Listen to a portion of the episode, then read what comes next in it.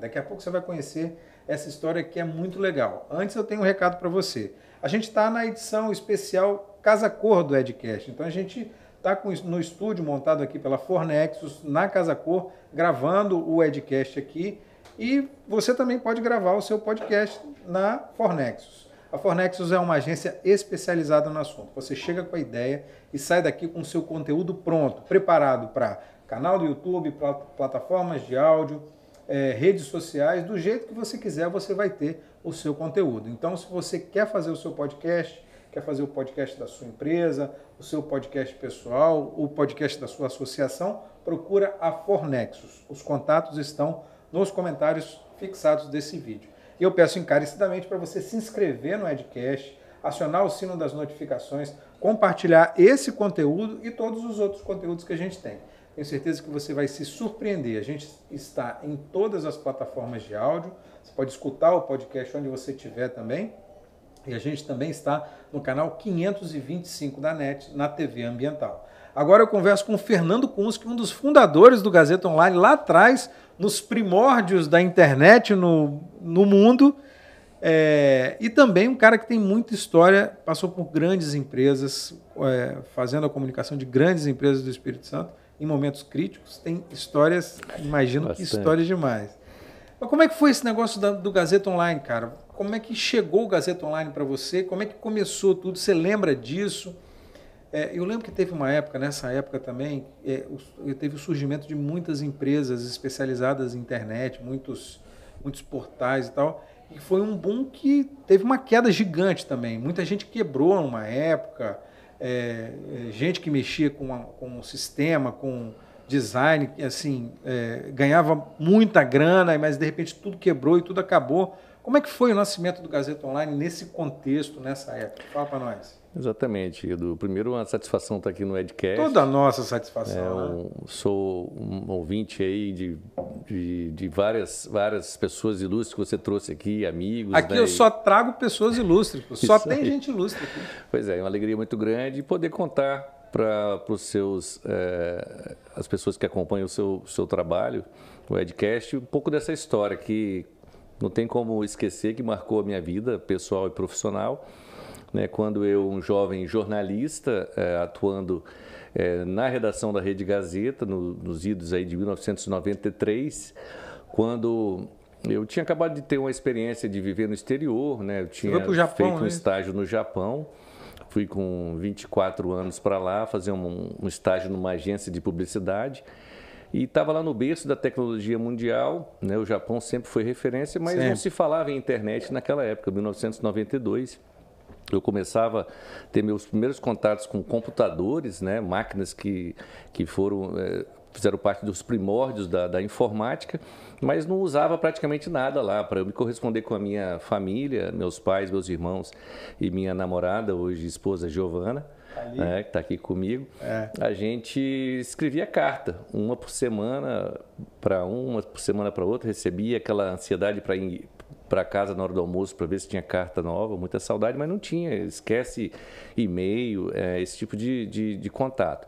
Quando eu voltei, é, reassumi uma, uma posição que eu tinha na prefeitura de Vitória, concursado da Companhia de Desenvolvimento de Vitória. Como jornalista? Como, como assessor de comunicação, tinha uhum. sido aprovado em primeiro lugar num concurso, né? Ei, que também cara marcou inteligente, hein? minha vida, né? Foi uma excelente experiência e emprego. Reassumi a prefeitura, já era o, o prefeito Paulo Artung, eu fui trabalhar na prefeitura à disposição, quando eu recebi um convite para assumir a, a interinidade de uma vaga de repórter de economia de A Gazeta, quando a colega Ângela Tejo estava grávida, teve um neném. Falei, bom, vou pegar uma experiência na área de economia.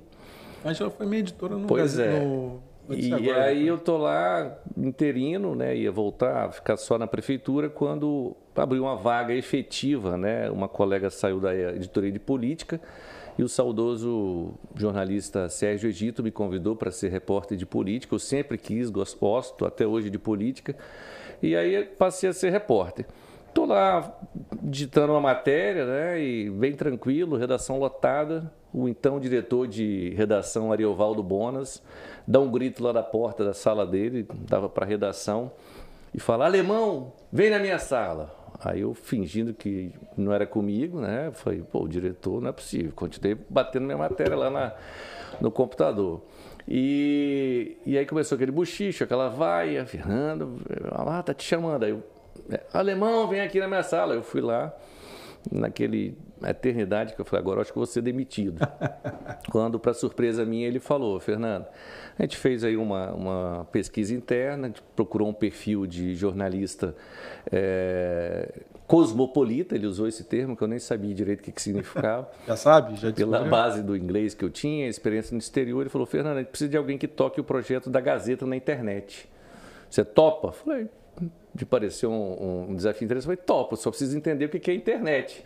E eu, como ninguém na redação, sabia Isso. que era internet. Isso era que ano? Estou falando de 93, quando surgiu a internet, a www famosa, né, o World Wide Web, que popularizou uhum. a internet como no conceito mais ou menos que a gente tem hoje. Então, aquilo era inteiramente novidade, mas alguns jornais do mundo já começavam a dar os seus primeiros passos. E para surpresa nossa, assim, né, a, a, na concorrência que havia aqui no Estado, o jornal A Tribuna, concorrente da Gazeta, tinha já dado um passo e eles imediatamente então procuraram pegar alguém da redação. Eu fui esse alguém, colocar uma, uma estagiária da área de informática, Cíntia Zanotelli, para junto comigo a gente gestar ali o, o, o, o, Gazeta Online, o que seria o Gazeta Online, sob a coordenação do gerente de informática Antônio Mendes Camilo, né, que deu muito incentivo a essa história. E aí a gente então começou a formatar a, a Cíntia, dando um jeito de importar as matérias do sistema operacional do jornal para a linguagem HTML, né, uma novidade, uma dificuldade, eu não tinha a menor noção do que ela estava fazendo. E eu pegando aqueles conteúdos, aquelas matérias eh, redigidas pelos meus colegas jornalistas para dar um formato de internet, uma cara de internet. E aí foram alguns meses até que no dia 23 de maio de 1996 lançamos efetivamente o o site Gazeta Online, que depois virou um portal, referência no Globo.com. Mas então é assim que começou a história do Gazeta Online. Eu e Cíntia Zanotelli colocamos no ar em maio de 96. No, 96, então, foi o Gazeta Online. Exatamente. E aí, como é que, como é que você viu o desenvolvimento? Porque nasceu pequenininho, né? Vocês só. É. Aí depois foi crescendo, foi crescendo. Eu, quando comecei lá, já tinha um corpo, né? O Gazeta Online já tinha um corpo lá. Como é que foi isso? Exatamente. Isso? Aí ficamos eu e ela num cantinho lá da redação, trabalhando mais de noite, de madrugada, né, com o um olhar desconfiado dos colegas jornalistas e veteranos, preocupados com o que, que ia acontecer. A gente via. Já... Você via isso mesmo? Já, com certeza. As pessoas vinham até com um certo desdém aqueles dois jovens lá, pegando o trabalho deles e colocando num lugar que milhões de pessoas a partir dali passariam a ter acesso, não precisariam comprar o jornal. E, aliás, esse sempre foi um dilema, né? O que, que vai ser dessa, dessa questão? Se as pessoas vão parar de comprar o jornal pra, porque vão ter de graça na internet? Cobra, não cobra? Então, em paralelo, isso foi surgindo quando também chegaram os primeiros colegas que vieram reforçar o time. Afinal de contas, era um trabalho braçal muito grande. Você pegar aquela quantidade enorme de matérias e formatar na linguagem HTML e disponibilizar via FTP na madrugada para capixabas e brasileiros interessados no Espírito Santo em qualquer lugar do mundo. Essa foi a primeira grande revolução, porque foi engraçado que a gente começou a ter as primeiras reações. As pessoas do outro lado do mundo tinham acesso à informação do que estava acontecendo no Espírito Santo antes da pessoa que acordava de manhã para ir para a padaria comprar o jornal. E a gente começou, e eu lembro, os primeiros 200 leitores, 400 leitores, a coisa foi, foi triplicando, quadruplicando. Mas assim, vieram os primeiros colegas, André Passamani, Jobson Lemos, Roberto Teixeira, Gustavo Tenório, lógico, essas pessoas marcaram minha vida e fizeram comigo o Gazeta Online acontecer. Né? E os colegas da área de informática também, o Ricardo Chocolate, deu uma total ajuda, Pablo, Luiz Paulo de Sá, e muita gente, Alex Cavalcante, eu já vi uma geração é. de alunos, né? E, e aí também a coisa foi crescendo. E eu, então, depois comecei a equipe já redondinha, dando conta do Gazeta Online, a gente começou a também incorporar notícias ao longo do dia. Essa foi outra grande revolução, em que aí, numa forma muito arcaica, tinha que o Roberto Teixeira, eu lembro hoje, mestre em comunicação, professor, ele ouvia na CBN, digitar, redigir e colocar no ar. Ouvia na CBN, colocava, escrevia e colocava no ar. Mas já fomos incorporando o conceito de últimas notícias e foi só sucesso. E paralelo a isso, eu comecei a me envolver nas questões comerciais. Mas foi só sucesso mesmo? Acho que foi uma ralação não, também, né? Ralação, sucesso do ponto de vista da entrega que a gente fazia, mas ralamos muito, muitas madrugadas, eu recém-casado, né? E, e eles muito jovens, trabalhando madrugadas é, inteiras e 24 horas por dia, aquela atenção, que também tinha equipe durante o dia, e os colegas da madrugada, sábado, domingo, feriado, Natal, Ano Novo, coisas que jornalista está é, tá acostumado a ter é. que fazer. Mas eles, num, num caráter muito, é, por serem muito jovens, muito dedicados, e eu devo, insisto, a eles o sucesso do Gazeta Online, que realmente virou referência no Globo.com eu também devo muito ao Gazeta Online, as oportunidades que a empresa me deu. Fiz benchmarks no exterior, né? fui aos Estados Unidos, fui é, em vários jornais do Espírito Santo, do, do Brasil. Então, assim, foi um, um período de muito aprendizado. Né? E eu falei, bom, a internet vai mudar a minha vida. Mudou por um lado, mas também resgatando o que você colocou no início. Não se configurou como um negócio rentável do jeito que se esperava. Né? Então, tanto que esse foi um dos motivos da minha saída. Num, num determinado, determinado momento eu estava num um salário de editor, de gerente, e com aquela equipe toda de 10 pessoas e não tinha o retorno publicitário que o, o negócio, pelo menos, se imaginava. Ele mais ou menos que se pagava, mas Aí foi o momento que a gente conversou, né, o jornal em crise na época, TV em crise, um, uma crise, né? É, uma das crises, né? Exatamente. Né? E aí foi uma conversa... Foi 2008, a crise do dólar, Então, foi? Aí, mas eu saí efetivamente em 2003. Eu saí antes disso. Eu fiquei ah. uns nove anos é, entre a minha volta para a Gazeta e o projeto Gazeta Online. Mas em 2003 teve uma conversa de altíssimo nível. Né? O Camilo falou, Fernando, está um pouco difícil de, de te segurar, mas isso também eu sabia que ia abrir outras portas para minha vida e abriram. E tenho uma carreira bastante dinâmica, né? Eu costumo dizer que eu vivi e vivo vários lados do balcão mas que vamos foram chegar lá, calma, é, vamos chegar lá, calma. Antes eu tenho uma nota que eu preciso dar uma nota, uma, uma pausa nessa conversa aí. Gustavo Tenório, o Bolucho, meu amigo, também é, é, é cliente assíduo nosso. E o Alex Cavalcante, o famoso anãozinho, tá no Canadá hoje, tá, tá morando no Canadá. Chiquérrimo, falei com ele. Chiquérrimo, tá com um cabelinho bem bem mequetrefe, já tá com cabelinho grande. Esses caras vão para longe, ninguém conhece os caras, e os caras acham que eles podem fazer qualquer coisa, não sei o que e tal. Mas você falou do Bolucho, eu lembrei de alguns episódios engraçados que o Gustavo foi um dos que mais protagonizou. Gustavo, Ten... é. Gustavo Tenório. Tem um ótimo... Um Canta deles aí. foi derrubar o Ariovaldo Bonas, o famoso diretor de redação, o ele chefe. literalmente derrubou. Como que foi isso? Ah, a gente tinha mania e introduziu isso na redação de cantar parabéns para os aniversariantes. Bolo, surpresa e tal. Gustavo empolgado do jeito que sempre foi. Coube a ele pegar copo descartável, é, pratinho na, na cantina e voltar correndo porque a pessoa aniversariante já estava chegando. Nessa efusividade dele vir correndo com as coisas lá, os pratos cartados, ele deu um encontrão no, no diretor, daquelas que pega de surpresa, e derrubou o Ariovaldo Bonas, um senhor de cabelo branco, né, e, e quase matou o diretor de redação. Isso está nos, nos anais aí da história do Gazeta Online, entre outras que ele protagonizou. Legal. Quando você começou no Gazeta Online, você imaginou que o Gazeta Online ia tomar a dimensão que tomou? Porque hoje a gente está falando do, do portal A Gazeta, não existe mais jornal. Isso. Se inverteu, né? O jornal impresso não existe. Agora existe só o Gazeta, a Gazeta é, na internet, né? Além do portal G1 também, né? Então, você imaginou que fosse tomar a dimensão do que tomou? Não, eu não imaginava, até porque realmente, como eu disse, a gente não tinha muita noção do que ia representar a questão da internet na comunicação, né, na, na, na imprensa. A gente ouvia falar, eu estudava muito, porque, como eu disse, a empresa investiu em mim, eu estudei e fui visitar outras experiências. Né, sábios na época, referência, falando, ah, o jornal acaba em 50 anos. E, para surpresa minha, isso eu estou falando de praticamente 30 anos atrás, isso. o jornal A Gazeta própria Gazeta foi vítima de alguma maneira e parou de circular o jornal impresso. Né? Uma decisão empresarial importante, mas que acho que foi até Muita gente fala que demorou para tomar essa decisão. Exatamente. Outros ainda é, têm o jornal, o, o, veículo impresso, mas assim, eu não esperava que seria tão rápido esse impacto que, que a, a mídia eletrônica causou e vem causando e vai continuar causando muito mais na, no modo tradicional. Eu sou da geração da máquina de escrever. É. Eu, Fernando, tenho 30 anos de formado, era, cheguei aí para Gazeta batendo máquina, né, da tilografia, né, aquele barulho, aquela confusão, é. papel, cigarro, é. briga, vaia, mas foi um período é, rico, mas eu, eu, passei por algumas transformações e essa geração nova também está passando. Você hoje representa um, um, veículo aqui também que a gente não imaginava o formato que é hoje há, há 10 anos atrás. É, então isso é importante necessário mais importante ainda, que profissionais como você, como eu, a gente acompanha, né?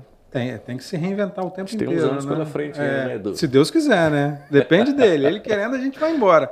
Mas aí teve algum momento nessa, nesse começo, principalmente, que você falou assim: pô, isso aqui não dá para mim, não. Não, não, não. não consigo acompanhar, ou isso é, não sei por onde ir. Teve algum momento? Eu confesso que eu tinha muita dificuldade, tenho até pouco hoje, mas isso é, é normal nas gerações, a questão da tecnologia, né? Então eu não conseguia entender o que, que os meninos toda madrugada faziam, que é o tal do FTP, arquivo por arquivo, para fazer o upload para a rede. Uhum. Eu não conseguia aprender aquilo, com muito custo, me dedicando. Eu falei, é, vai ter uma hora que eu acho que eu vou não vou acompanhar mais, vão, vão me bypassar, mas isso é normal. O que eu procurei fazer, como eu estava mais ou menos dizendo, é falar, gente, eu preciso me dedicar a viabilizar comercialmente o Gazeta Online. Então, me envolvi muito na questão de publicidade na internet, os famosos pop-ups, né, formas de ganhar dinheiro, fazer chats com pessoas é, importantes. E aí me veio também outra coisa que acabou sendo um aprendizado maravilhoso e inesquecível, foram as coberturas internacionais que eu fiz.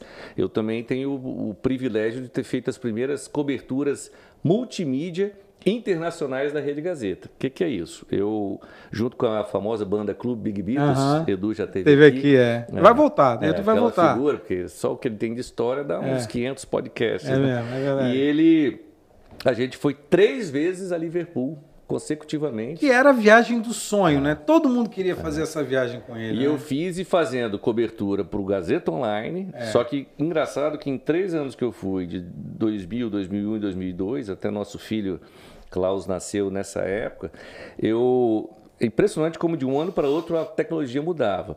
Em um ano eu fui fazendo fotos em câmeras que já eram bastante modernas na época, com um disquete, aquele de esqueci agora as polegadas, botava um disquete que cabia 4, 5, 6 fotos por disquete. Eu tinha que ter uma bolsa com uns 200 disquetes para poder fazer é muitas fotos.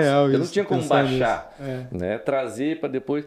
E aí no ano seguinte eu já fui tendo tecnologia para poder atualizar de lá e etc. Então assim, fora as histórias, né? Tá lá com Edu e banda, a gente se divertiu muito, mas fizemos efetivamente a primeira cobertura multimídia porque era Gazeta Online, TV Gazeta, rádio, CBN e TV, é, jornal impresso. E dizem que o Edu bota a galera para trabalhar com força lá também, né? É, eu era muito vítima porque ele queria, ele tinha um, um radinho, né? ele teve a ideia de levar o rádio, o walk-talk, né? Uhum. Dava para todo mundo. E todo mundo desligava ou ia, ia para não sei onde. Um dia eu lembro que ele falou: Fernando Kunski, Fernando Kunski, você está onde? Porque a gente ia né, passear, comprar alguma coisa, comer alguma coisa.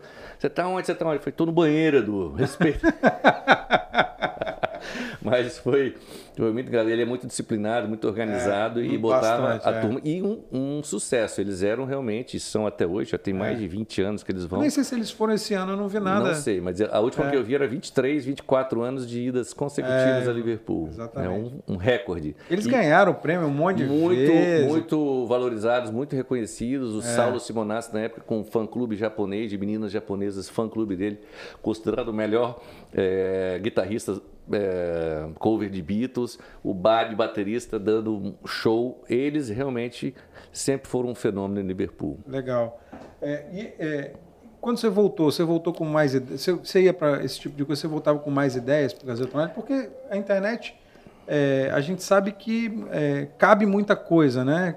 É, você tem uma ideia, cabe na internet, né? Então, você voltava assim, arejado e tal? Sim, sempre com muitas novas ideias. Eu lembro que de um ano para outro a gente surgiu a questão do chat, né? Que também as, as tecnologias foram sendo incorporadas. A gente teve a ideia de fazer um um lançamento dentro do Cavern Club com a participação de Paulo Ricardo do RPM do Rio de Janeiro, com é, o Flávio Venturini de Minas Gerais, as pessoas interagindo com a banda de dentro do Cavern Club e foi uma confusão para conseguir conexão e muito estresse. Mas assim, então tinha essas incorporações, como eu disse, Aí fazia os canais exclusivos. Ah, vamos fazer do Campeonato Brasileiro. Renato Costa Neto era fissurado. Fez Hoje um, é secretário é, de Colatina, né? É, fez um belíssimo trabalho. Renato, aliás, devo, dentre todos esses que eu citei, o Renato, fora os, os primeiros, mas o Renato, é, o Gazeta Online deve muito a ele também. E eles, a gente ia incorporando conteúdos novos, né? e, e, e tecnologias novas. Então, assim, era sempre muito aprendizado. Por isso que a gente. É...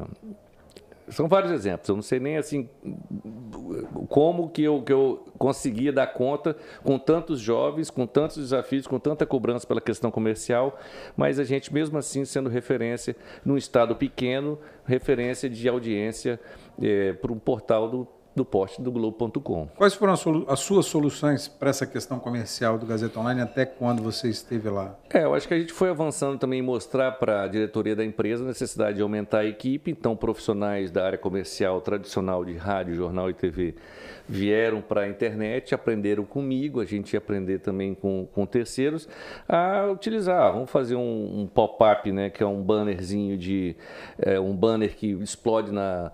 na página quando o internauta abre, ou o banner fixo lá de tantos pixels por tantos pixels. Então a gente foi aprendendo coisas que eram totalmente novas e, e a gente então é, teve uma hora que eu passei a ser gerente, mais do que um editor, um gerente de conteúdo e negócios, ou seja, eu tinha que garantir conteúdo com a minha equipe, mas também tinha que gerar negócios. Então parcerias como por exemplo Casa Cor, né? É, esse tipo de coisa. Vamos botar o ambiente da Casa Cor no ambiente do Gazeta Online para a pessoa fazer um passeio interativo. Então, isso foi assim, tem diversos exemplos que eram um desafio para a gente é, naquele mundo virtual. É, e você imaginava, você como uma pessoa, um pioneiro, você imaginava que as redes sociais fossem ganhar esse corpo que tem hoje? Porque as redes sociais é, eu acho que, não sei se eu posso falar, são a rede social é um veículo de comunicação à parte, né? Hoje você consegue, você tem tudo na rede social e mais ainda você tem milhões e milhões de produtores de conteúdo o tempo inteiro. Você chegou a imaginar nessa trajetória que as redes sociais fossem ganhar esse corpo? Não, não. Quando é que você começou? Quando é que você percebeu as redes sociais? Pois é, eu, eu nós estamos falando, insisto, de menos de 30 anos para cá, né? É. E aí eu lembro que a Gazeta, uma época, investiu num negócio chamado BIP, né? Que a gente chamava de BIP, que era aqueles aparelhos uhum, que a pessoa é, é. alugava, é. né? contratava, alugava, botava no, no, cinto como se fosse um celular, e eu estou falando da época antes ainda dos celulares, em que uma central da Rede Gazeta disparava, Edu, fulano está querendo falar com você. É. Você ligava para lá, ficou, olha Ricardo, fulano está querendo falar com você. É. Você ligava para fulano. Então, quer dizer, quem imaginava que depois iam surgir as SMS, né, as short messages, que ia surgir um, um Orkut, um Facebook, que ia surgir um WhatsApp, né? aliás, os próprios celulares. Né? Eu lembro, estou falando de 93, que começou o primeiro celular que é eu 90... tive acesso em 94. É. A Telemar, na época, para ficar. É, Teleste celular. Teleste celular, isso. Teleste celular para fazer uma média com os jornalistas, né, que em tese precisam ter agilidade, ela facilitou o acesso né, às linhas, a gente comprava os aparelhos e aí usava. Eu lembro que eu, com aquele tijolão, né, PT 950, num ônibus lotado vindo do Palácio Anchieta, tentando falar com o governador na época, Vitor Boas. Ninguém tinha celular no, no, no ônibus. Aí eu saí de lá porque eu precisava voltar para a redação. No meio do trajeto, ônibus lotado, me ligam, toca o telefone celular, todo mundo já tomou aquele susto, e eu ainda falo assim, pois não, governador? Aí que quase me lincharam, achando que esse alemão tá querendo se mitidar aqui no... Mas são histórias, muitas histórias. Muitas histórias. É, é, teve algum momento que você achou que é, não ia emplacar o Gazeta Online? É, teve, quando eu, a empresa né, decidida a, a reduzir custos, né, e também preocupada com com o que podia representar em termos de perda de publicidade para os seus veículos convencionais. Um, um canibalizar o é, outro. Exatamente, não deixa de ter acontecido, mas dela simplesmente fazer uma coisa só pro forma ali para dizer que tem, mas tinha essas discussões. A gente era muito cobrado para fazer a diferença. E a gente, com muita criatividade, tentava mas nem sempre foi fácil do ponto de vista de retorno. Né? Qualquer iniciativa hoje tem sempre a dificuldade de patrocínio, etc. É sempre uma, uma tarefa árdua, mas a gente sempre teve fé, sempre deu o melhor e depois eu também acabei contribuindo para a Rede Gazeta, meio que deixando o legado antes da minha saída de convergir, criar as redações multimídia, né, porque até então era a Gazeta, o jornal fazendo a sua, TV Gazeta, rádios e a internet. E aí, a concorrência é, entre todos. E aí eu criei ali, até esses dias fui lá, foi um misto de saudade no, e, nostalgia. e emoção, eu coloquei é. Isso no meu LinkedIn, em que eu vi a sala lá onde eu criei a primeira redação multimídia, né, integrando rádio, jornal, internet, TV não, que era mais difícil, mas as três mídias muito ali, é, um uma mesma equipe trabalhando para os três veículos ao mesmo tempo. E hoje estão, estão todos os veículos Exatamente. no mesmo lugar. A televisão incluída também, todo mundo junto, trabalhando junto. Fui lá. na redação de A Gazeta, não acreditei quando vi é. tudo vazio lá, impressionante. É, virou um hub de inovação é. lá agora, né? É, eu, eu fui também nesses tempos, é, é impressionante como mudou. E a mentalidade mudou também, né?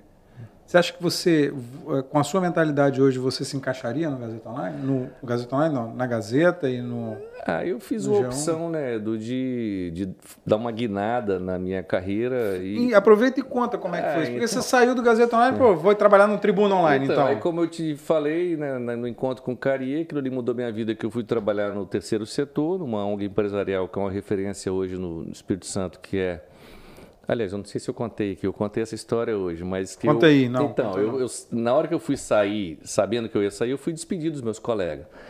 E aí dei de cara com o Caria Lindenberg, né, o dono do grupo, né, e diretor-geral na época.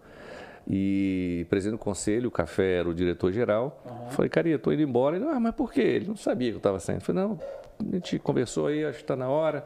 Vai fazer o quê? Ah, não sei. No outro dia, o José Luiz Soares Orrico e o Walter Lídio, da Aracruz Celulose, na época, me ligam falando, Fernando, estamos criando uma ONG empresarial chamada Espírito Santo em Ação uhum. e o Cari Lindenberg te indicou para ser o secretário executivo. Eu falei, opa, topei na hora, então eu fui o primeiro executivo do Espírito Santo em Ação, tenho orgulho disso também. E aí as portas foram se abrindo, Edu. O Luiz Paulo Veloso Lucas me convidou para ser secretário de comunicação em Vitória, o último ano de mandato. Uhum. Não ganhamos a eleição na época, né? O, o, Luiz Paulo não fez o sucessor.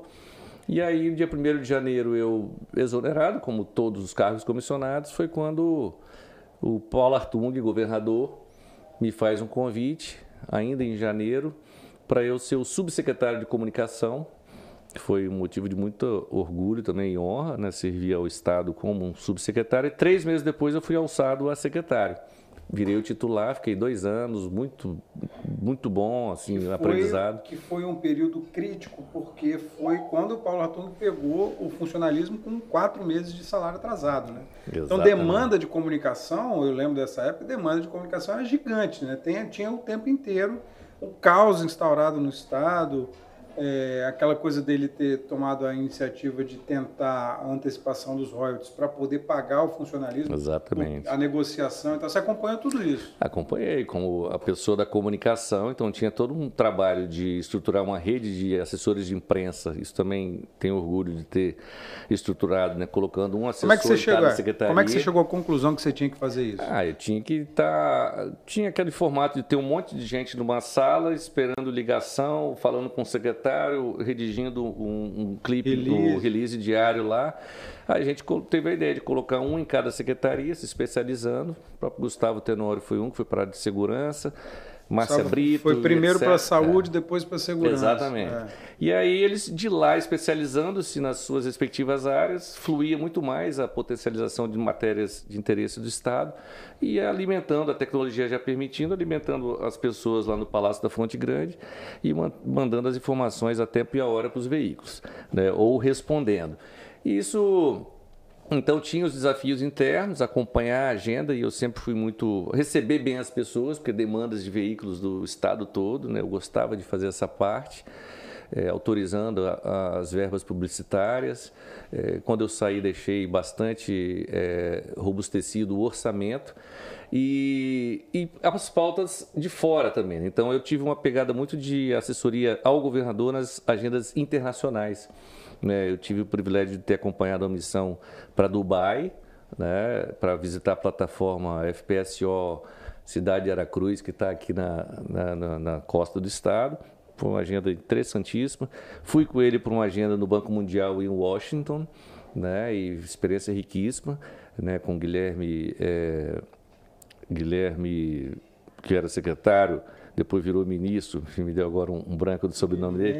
É, e, e Júlio Bueno na época. Guilherme. Não. E estava também o João Costa como prefeito. Não, Guilherme Lacerda é o do, foi do BNDES. Guilherme Dias, uhum. é, que foi diretor e presidente uhum. do Banestes, tal, gente finíssima, uhum. pessoa querida. E aí. Passou perrengue em Dubai? Não, só mordomia, né? É mesmo? o Dubai já era uma, um, um centro espetacular. É, impressionante. Quem vê hoje, fui lá em 2006. E aí depois eu tive então em Dubai. E... Um afortunado. Você é. foi com o Edu para é. Liverpool, que é, porra, é o sonho de todo mundo. Minha carreira. Pô, Dubai, Washington para o Banco Mundial, mas para onde? É, Maldivas, viagens, não, não, viagens, Ilhas Seychelles, mais na, o quê? Viagens nacionais, né, com muita frequência também. Aí teve um momento em que houve virada de governo, o Paulo Artung reeleito, ele quis dar uma outra cara no, na, na, na, composição da equipe. E aí eu, então, ele ia me encaixar em algum lugar, tive a oportunidade de ir para o Bandes, e, mas aí foi quando, para surpresa minha, eu encontrei um executivo da Samarco, né, que estava num, num evento num hotel.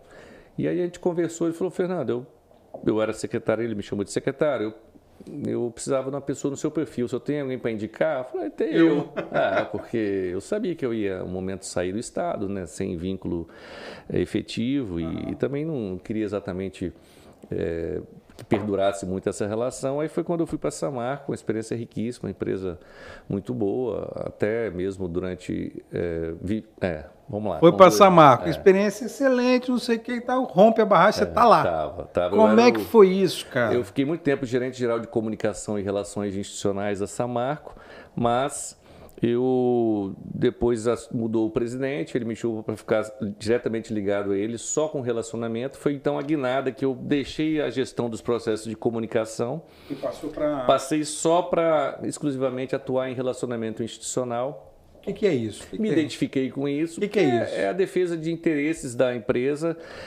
de forma republicana, você lidar junto a alguns públicos estratégicos, como o poder público, seja municipal, estadual ou federal, é, órgãos de governo, ambiente regulatório, agências reguladoras. Você representa a empresa que tem que demandas de fora para dentro e de dentro para fora. Você tem horas que você precisa lidar com órgãos públicos, entidades de classe ou numa, numa via reversa, entidades de classe e órgãos públicos precisam e têm demandas na relação com a empresa. É um trabalho espinhoso, é, difícil. Normalmente você se envolve muito em crises, né? É, gestão de crises, gestão da reputação da empresa. Né? Você tem que estar ambiente é, muito atento ao ambiente, o cenário político institucional. Toda eleição muda secretário, muda ministro, muda governador. Você tem que estar atento a isso e aí que vem a importância do cabelo branco nessa função. Eu sempre brinco com isso, que cabelo branco ou sem nessa, cabelo, né? é, sem cabelo ou cabelo branco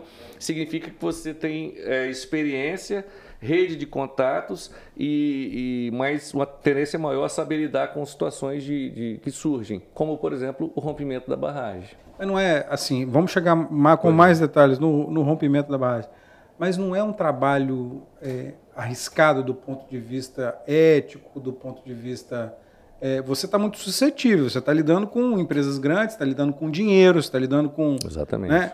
Não é arriscado e, você passou por isso, claro. por, por, ter que contornar esse tipo de É muito e os critérios cada vez mais foram evoluindo, né? Então hoje você tem a figura né, do, dos, dos compliances internos, né, é, regras de código de conduta que você é, é, obrigado a seguir, e do perfil do profissional. As empresas ficam muito atenciosas, criteriosas na escolha dos, dos profissionais, que tem que ter conduta ilibada, uma, uma, ser uma referência. Não, ok, mas isso chega para você. Sim, isso aí, che aí, chegou para você? Sim, chegam, Como chegam, é que é? Como é que lida com isso? Não, chegam demandas diversas, você tem que saber, e eu brinco que eu, já no governo as pessoas falaram, Fernando, o bom é que você, você sabe dizer não e as pessoas ainda saem satisfeitas com você. Né? Então, é uma habilidade tem, isso. Você tem que né? saber falar não né, com convicção, né, surgem demandas diversas, né, e a tendência isso foi diminuindo ao longo dos anos, mas é, graças a Deus e graças ao, à formação e aos compromissos que você mantém com as empresas com as quais você acredita, você acredita no que elas estão fazendo, né, porque eu não trabalharia para quem eu não não compactuaria com, com a eh, forma de, de lidar com seus públicos, né, seus clientes e, e, stakeholders, né, que a gente chama, públicos de interesse. Então eu fico muito à vontade, Edu, de ao longo desses anos estar atuando nessa função, mexendo com, com lidando com pessoas é, do, dos mais variados é, perfis, mas a gente tem feito um bom trabalho e, e acho que eu, particularmente, tenho muito orgulho de ser hoje um profissional de relacionamento institucional e governamental. E pela sua experiência, você acha que é, muda de governo para governo? Você falou, ah, a gente é, troca tudo, não sei o quê. Muda. Você tem é, mais dificuldade com determinado grupo ou menos dificuldade com determinado grupo ou tudo a mesma não, coisa? Não, é questão... No sentido de tentativas de cooptação, no sentido de é, tentativas de te envolver em, em casos de corrupção, te envolver em corrupção, ou a empresa onde você está em corrupção? É, isso, mas insisto, isso diminuiu muito, né? Os próprios atores políticos, principalmente, eles estão mais atentos a isso, porque sabem que estão sendo observados, vigiados, né? O Ou, tempo inteiro. É, então, isso eu diria para você que reduziu 99%, né? Mas mudanças de governo sempre você tem que estar tá, é, atento a que tipo de perfil de candidato eleito vai assumir né, em qualquer esfera, é. municipal, federal, estadual Foi isso que eu te perguntei. É, então, mas a gente sempre lida e soube lidar e deixa logo muito claro, olha, a forma da empresa trabalhar é assim, assim, assim, dentro das normas de ética, conduta ética e compliance interno. E aí, como é que foi, como é que você recebeu a notícia do rompimento da barragem? Pois é. Como é que foi o dia? Você lembra disso? Lembro, lógico que lembro. Foi um dia que marcou a minha vida. Eu estava conversando com um colega exatamente é, por videoconferência lá na mina do Germano, que é a mina da Samarco lá em Mariana. Uma videoconferência de uma agenda super positiva que a gente construía com dois governadores, Fernando Pimentel e Paulo Artung, no Caparaó, uma agenda que eu estava muito envolvido, que eu gosto de fazer, de construir agendas positivas. É, e aí ele de repente botou a mão na, na mesa assim e falou: Nossa, eu senti agora um, um tremor aqui na, na, mesa, no computador. Vou, deixa eu ele fora ver o que aconteceu. Aí a gente ficou lá esperando aquela imagem parada assim. De repente ele volta meio assustado, falou: oh, vou ter que desligar que teve um tremor de terra, um abalo sísmico aqui na região do Caraça, que é a região lá da Serra do Caraça, onde fica a mina da Samar. Uhum. E aí eu desligamos, desci pro, pro nono andar, onde ficava a diretoria, onde eu praticamente ficava baseado quando eu estava em, em, Minas, né? Eu ia com muita frequência a Belo Horizonte. E aí vi o meu colega da área de segurança patrimonial, hoje executivo da Vale, é, e aí eu vi que ele estava meio assustado numa ligação por telefone. E eu já acostumado com momentos de pré-crise, né, de, de jornalista, sabendo que estava acontecendo alguma coisa, parei do lado dele, ele não é possível, reações desse tipo. E aí desligou o telefone. Ele, ah, parece que está tendo um problema lá. Eu perguntei e de repente toca de novo. Ele, não, não acredito. Fez uma reação bastante é, dura lá e ele falou comigo, né, que fundão rompeu. Usou esse termo, barragem de fundão. Aí, por ironia do destino, na sala do lado, onde ele participava, seu para atender o telefone, estava toda a diretoria da Samarco e inclusive tratando de segurança. Aí foi quando a gente chamou um, chamou outro e a notícia espalhou e foi realmente bastante duro. E eu imediatamente na minha Como posição. Como é foi a reação da diretoria? Ah, foi um susto muito grande, né? As pessoas praticamente não acreditando, porque realmente sempre a, a empresa foi referência em segurança. E aí, a, meu, meu papel foi comunicar com o governador de os dois estados, secretário de Meio Ambiente, Ministério Público. Como é que você ligou para os caras e falou? É, não, eu, mas governador, eu liguei para minha esposa. Deu merda. Foi a minha reação, porque eu estava com as malas prontas para voltar para Vitória naquela noite. Minha reação foi ligar para Giovana e, e acabei me emocionando muito. Eu sabia que pela reação dos colegas, principalmente da área de engenharia, eu particularmente não tinha muito essa, essa essa é, noção que é uma coisa muito, muito, muito é, grande, grandiosa e problemática tinha acontecido. Então eu sabia que aquilo ia mudar nossas vidas e que realmente mudou de muita gente da Samarco, né? E a empresa ficou cinco anos aí sem operar e agora, graças a Deus, para alegria dos capixabas e do Brasil, a empresa com um ativo importante, com um processo importante para o Brasil, voltou a operar e eu fiquei muito feliz pelo meu histórico com a empresa. Como é que você deu a notícia para as pessoas? Você falou com sua esposa, se emocionou, Porque, na verdade, certamente. Foi um, um paralelo, né? Já estava saindo na imprensa de algum jeito, né? nas CBN, redes sociais tal, já tinha isso e eu fui oficialmente fui incumbido de falar, olha, nós temos que dar uma satisfação enquanto empresa. O presidente gravava um, um vídeo para os empregados e eu falei, olha, governador, aconteceu isso, estamos tomando todas as medidas, todas. A gente não tinha muita noção do, realmente do que estava acontecendo na prática, né? Então teve isso também. Eu não sabia nem a proporção para poder traduzir naquela, mas que eu fiz esse papel é, como um soldado que tem uma missão na, na guerra ali.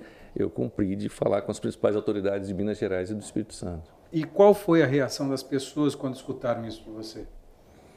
As Teve pessoas- alguma coisa que te chamou a atenção? Assim?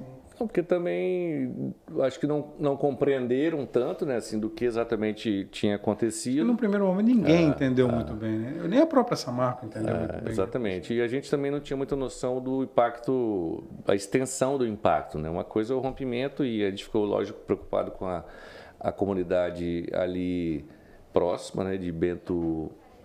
Bento. Agora me deu branco também, que eu sempre confundo com Bento Gonçalves, lá no sul.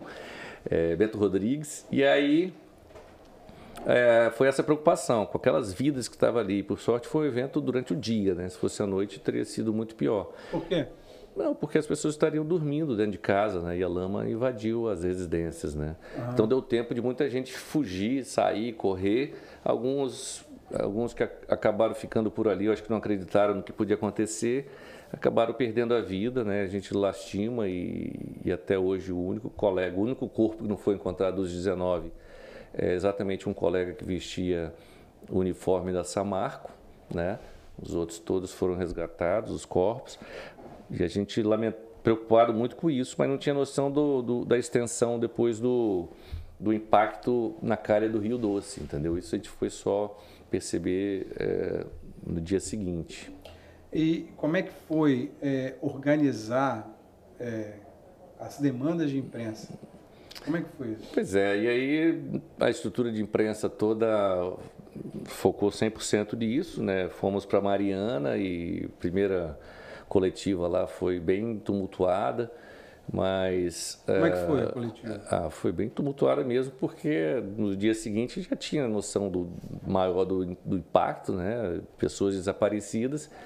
E aí foi a diretoria eh, assumiu lá né, a, a frente, mas muita gente, muita confusão, já muita cobrança, Ministério Público também, comunidade, foi meio tumultuado ali, não deu para organizar é, 100%.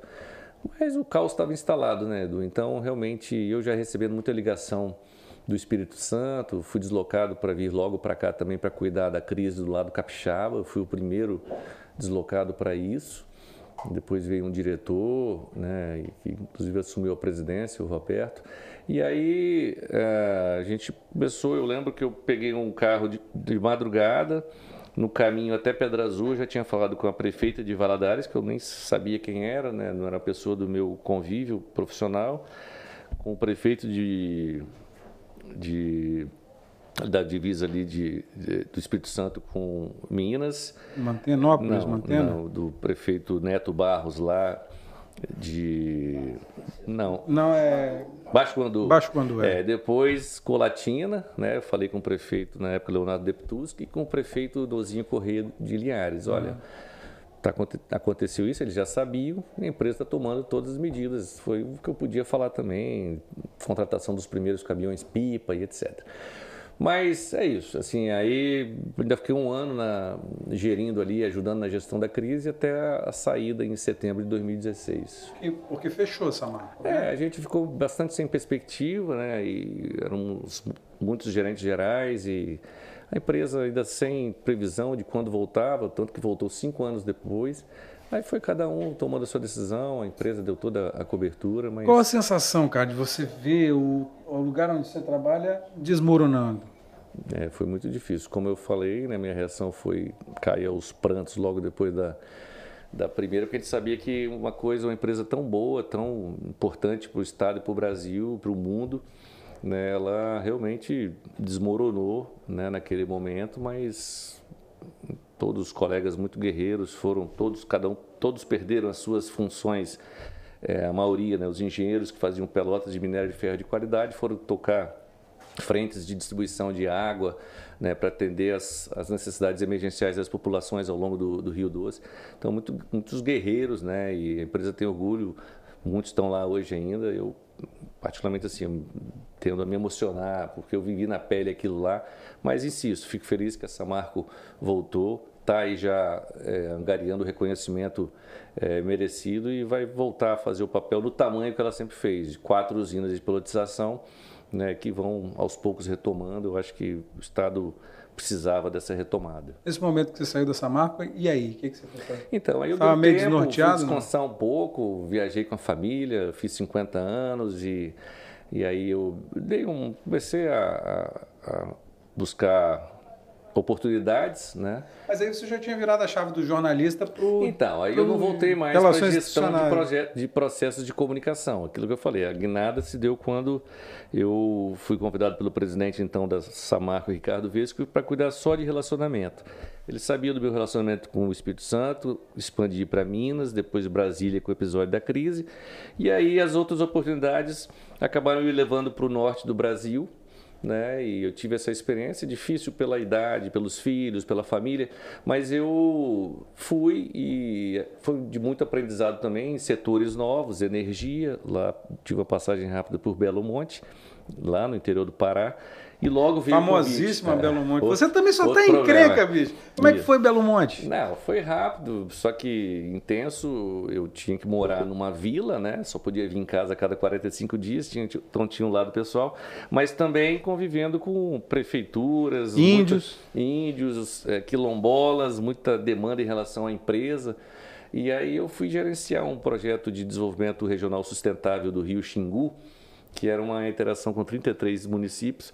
Mas logo veio o convite é, para eu ir para o meu emprego atual, que é a VLI, uma Poxa, vaga para São Luís do Maranhão. Estava tão bem lá no meio do mato, Não, cara, Belo Monte. Eu preferi voltar lá para perto da praia e trabalhar numa empresa que sempre foi referência para mim também, para nós, né, a VLI, e numa posição de relações institucionais para um corredor importante para a empresa de ferrovia, terminais, ferrovia e porto, e porto, né?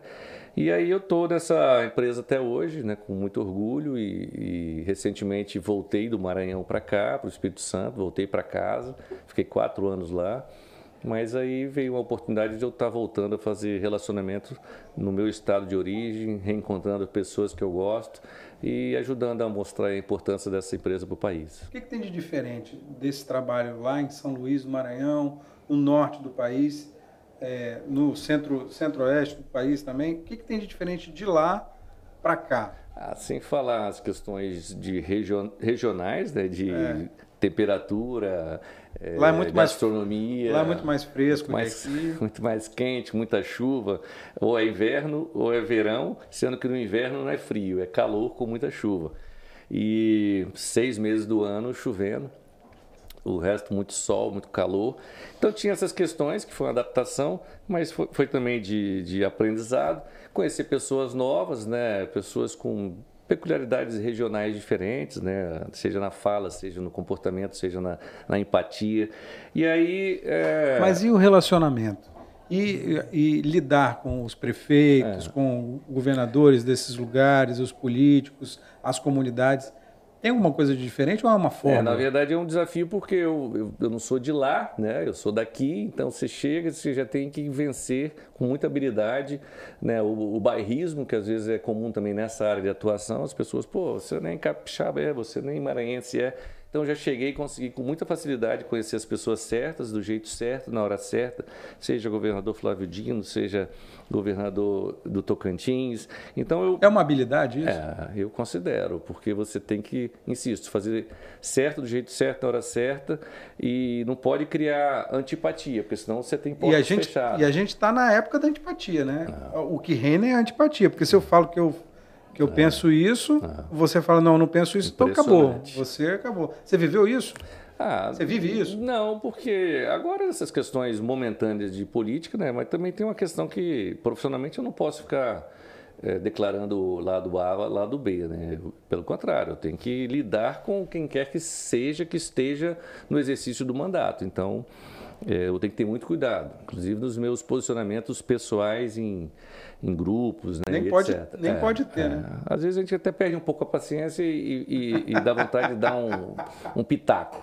Mas, assim, não vou nem entrar muito nesse detalhe, mas assim, a gente tem que saber separar as coisas e é, atrapalha bastante, né? Porque está muito difícil, né? Você você se posicionar de- da maneira que seja, né? Se você estiver trabalhando para uma empresa A, vai achar, ah, mas essa empresa faz não sei o que que é, parece que é, é interesse, defendendo interesses de, de determinado grupo. E, e a gente, com habilidade, tenta mostrar que não é assim, né?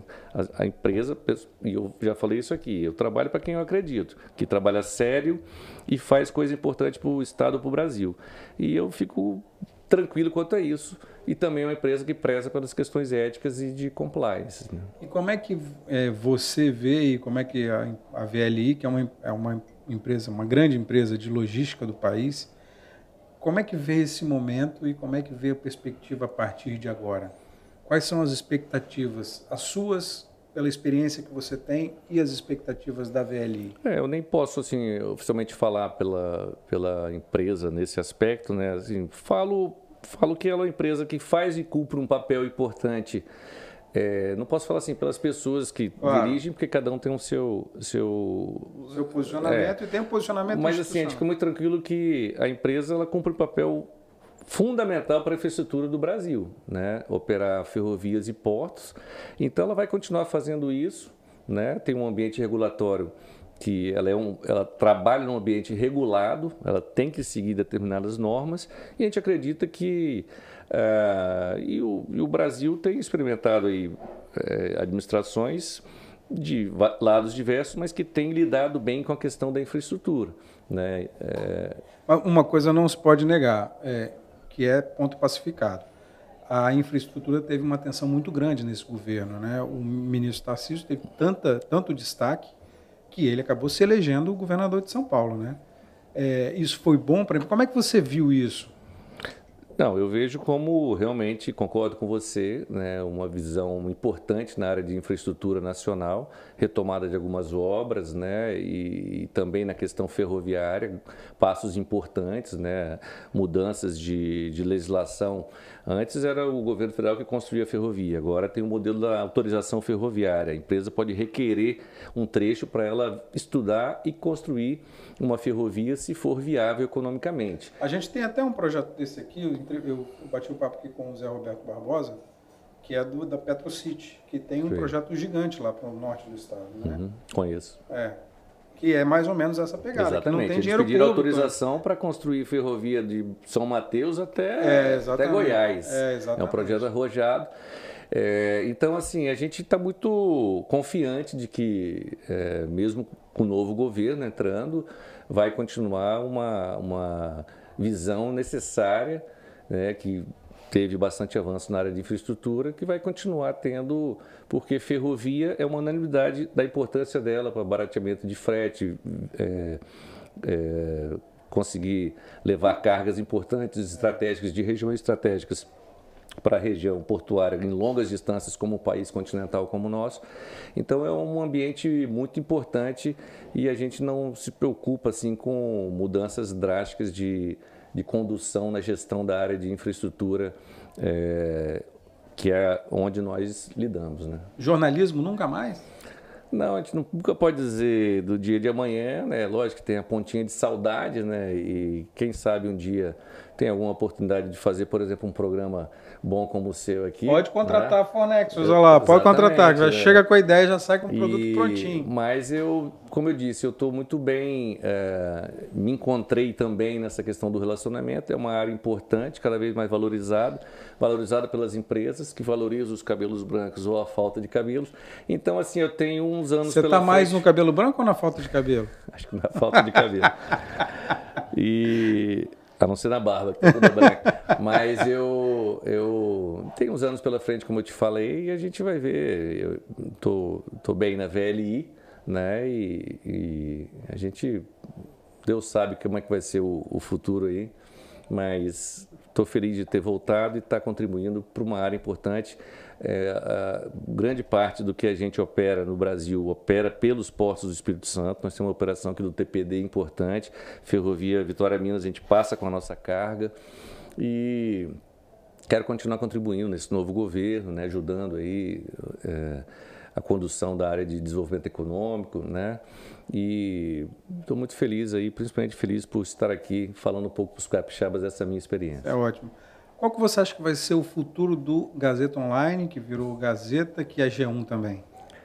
Ah, eu acho que vai, vai ser a, a continuar sendo a fonte de informação para o capixaba e para o brasileiro ou para quem quer que seja do mundo interessado nas coisas do Espírito Santo, com credibilidade transparência. Eu, eu eu até falei com as pessoas que estão lá hoje, né, os colegas que começaram lá comigo como estagiários, fazendo jornalismo brilhante, e os outros veículos também. Né, eu acho que a tendência é, é tornar tudo muito eletrônico, muito ágil, e, e acho que é um caminho sem volta. Né? Acho que aquele monte de papel que chegava todo dia, aquelas bobinas impressas, realmente acabou, não, não é. tem mais condição. Mas é, eu acho que a semente do Gazeta Online, 30 anos depois, é, na verdade o portal está fazendo acho que 26, fez 26 esse é. ano. Eu acho que está só no começo ainda. Nossos filhos que... e netos vão ver uma coisa totalmente diferente que eu ainda não consigo imaginar como eu não conseguia há 30 anos atrás achar que um jornal é, ia parar de rodar, né? Legal. Fernando Kunski, valeu, cara. Muitas histórias. Tem, eu sei que tem mais história aí, mas vamos ter é. mais tempo para conversar sobre mais histórias aí. Com certeza. Obrigado pela oportunidade, foi um prazer te rever. O e... cara que colocou no mercado meus amigos Alex Anãozinho e Gustavo, Gustavo. Gustavo Boluchinho. Boluchinho, eu nem sabia é. desse apelido. É, mas é. Fernando, valeu, cara. Sucesso para você. Um abraço para todos aí. E lembrando que ele, o podcast dele você pode contratar com a Fornex, pode fazer à vontade aí, tranquilo, precinhos camaradas e tal. E você que está assistindo a gente, se inscreve aí dá o like, compartilha esse, esse conteúdo por aí, porque é importante para a gente crescer. Valeu, Fernando Obrigado.